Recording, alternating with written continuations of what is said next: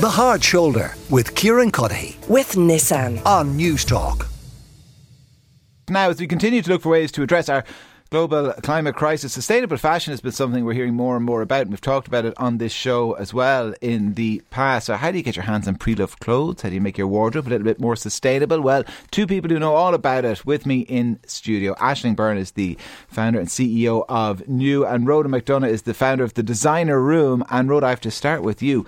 Am I right in thinking we're going to see some of your designs on the red carpet or some of your dresses? Yeah. Yes, absolutely. Um, the beautiful Irish actress from Galway, Kate, who plays the role of Mam in the Quiet Girl, you know, the first nominated Irish Oh, movie Cailín ever. Ciúin, yes, yes. on Cailín Ciúin.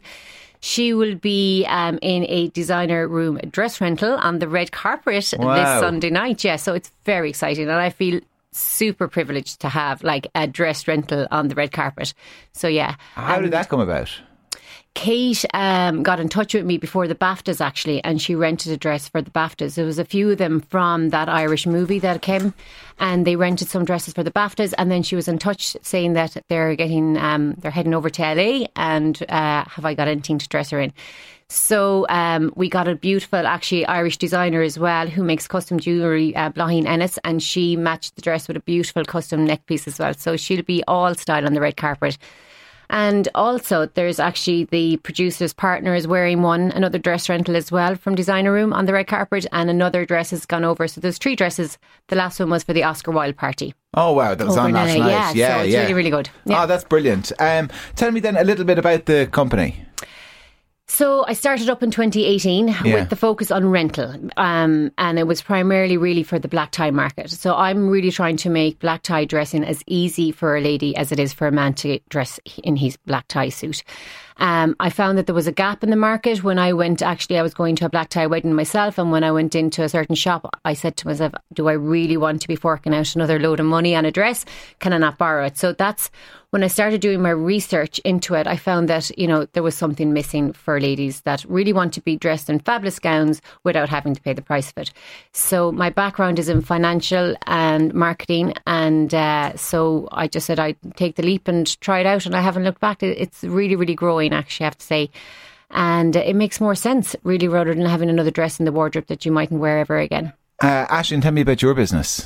So I'm the founder of NUW, um, which is kind of the opposite end of the Yeah. spectrum from Designer Room. It's very much focused on recirculating high street fashion and fast fashion. So it's a clothes swap app. It's essentially like a clothes swap that you'd go to in real life, but brought online. So you upload your clothes. For every item that you upload, you get a coin, and then you use that coin as your currency to take items from other people. And there's a 99 cent charge on each swap that happens on the platform. So it's really about um, ensuring that the clothes that are in your wardrobe get a second life and that you can start building a more sustainable wardrobe in a really affordable way. And how do you stop people just throwing up any old tat?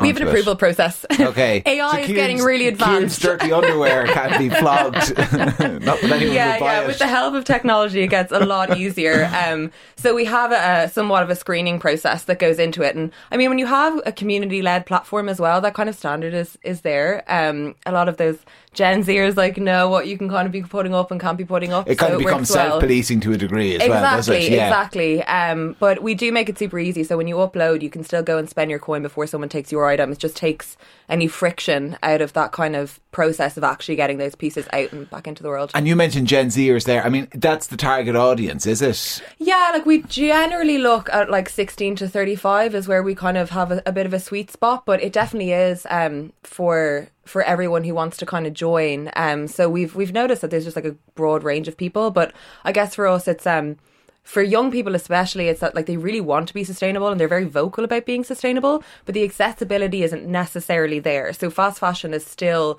the most accessible price wise it's the cheapest. Um so it really is just a way to combat that and it resonates with them a lot. And Rhoda, I mean, uh, the the designer room. Uh, uh, I take from your description of the kind of the founding of the business was it was more about the kind of the costs and the ease Mm-hmm. uh, uh, of dressing compared to kind of your man next door who just throws on the tux. Yeah. But sustainability probably feeds into it now, doesn't oh, it? much bigger. Yeah, absolutely. But I find so.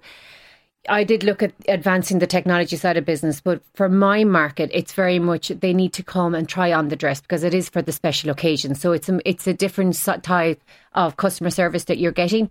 But say when COVID did hit, I did have to relook and adapt my business because naturally the event market went. Mm. So I um, entered the pre-love market as well. So I now buy and sell that you can put you can upload your items on the outlet and you can sell them and everything comes through the designer room for quality check but it'll be more on the higher end. So again it'll be you know high end designers like self portrait Louis Vuitton Gucci all of that kind of stuff is what you can sell on that.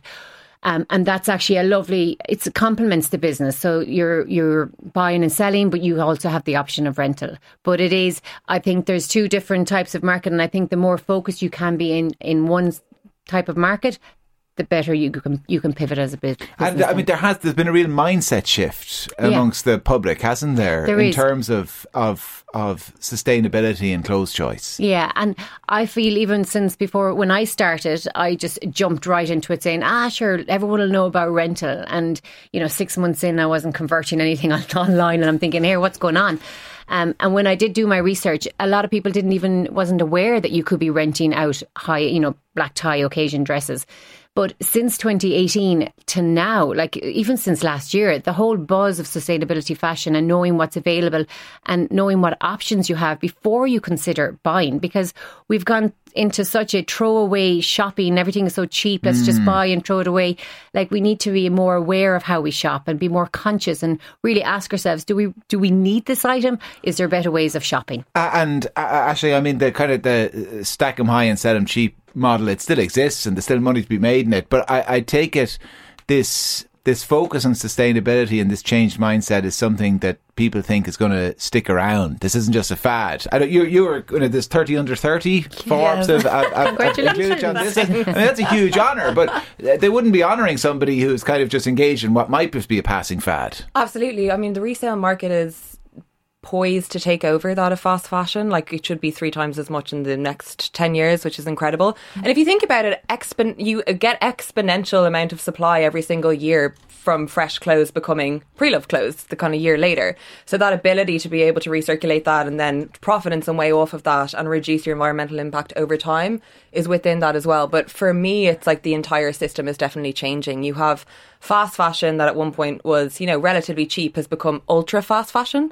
And so the kind of pricing of that is just a race to the bottom. Mm-hmm. And I think with that, people are starting to find that you get less value from your clothes because you don't think of them as an investment anymore. I think mm. that's something that's really happening, especially with younger people. And I think kind of everyone in general, it's like we do want to care about our clothes and we do want them in some way to speak for us because you know they're our second skin and, and, yeah. and we wear them and so um, I think sustainability um, isn't just a trend but it's a, a, redesign of a system that has become quite archaic and as that gets redesigned I think it will be very difficult to kind of find ourselves going back to this buy, wear, and dispose mentality, mm. especially when you have such a shift and such a diverse range of new business models as well. It's not this kind of one model fits all. Yeah, I think we kind of reached the peak of it. about five or ten years ago, people would be ordering stuff online and they just order extra uh, uh, yeah. with a view to maybe sending it back. Mm-hmm. And I often heard kind of friends of mine saying, I didn't bother send it back. What was the point? It only yeah. cost about one or two euro anyway. Yeah. You know, yeah. it's, it's kind of remarkable in a way that, that I think a lot of people realised that as well during the pandemic that they were shopping with nowhere to go and it became this kind of sense of anxiety as well as something that we heard come out of the woodwork that hadn't really been vocalized before. Um, and so that i think helps change why you buy and what your intention is well listen congratulations on the inclusion on the 30 under 30 list and forbes and uh, rhoda congratulations on the appearance at the oscars this Thank weekend so of a few dresses from the business Thank as well you. rhoda mcdonagh is the founder of the designer room and Aisling Byrne founder and ceo of new nuw and you can find both have a quick google and you'll find both of them in apps and everything else you need to know about them. And all of that was with thanks to Square, helping businesses run and grow. See square.com. The Hard Shoulder with Kieran Cuddihy. With Nissan. Weekdays from 4 on Newstalk.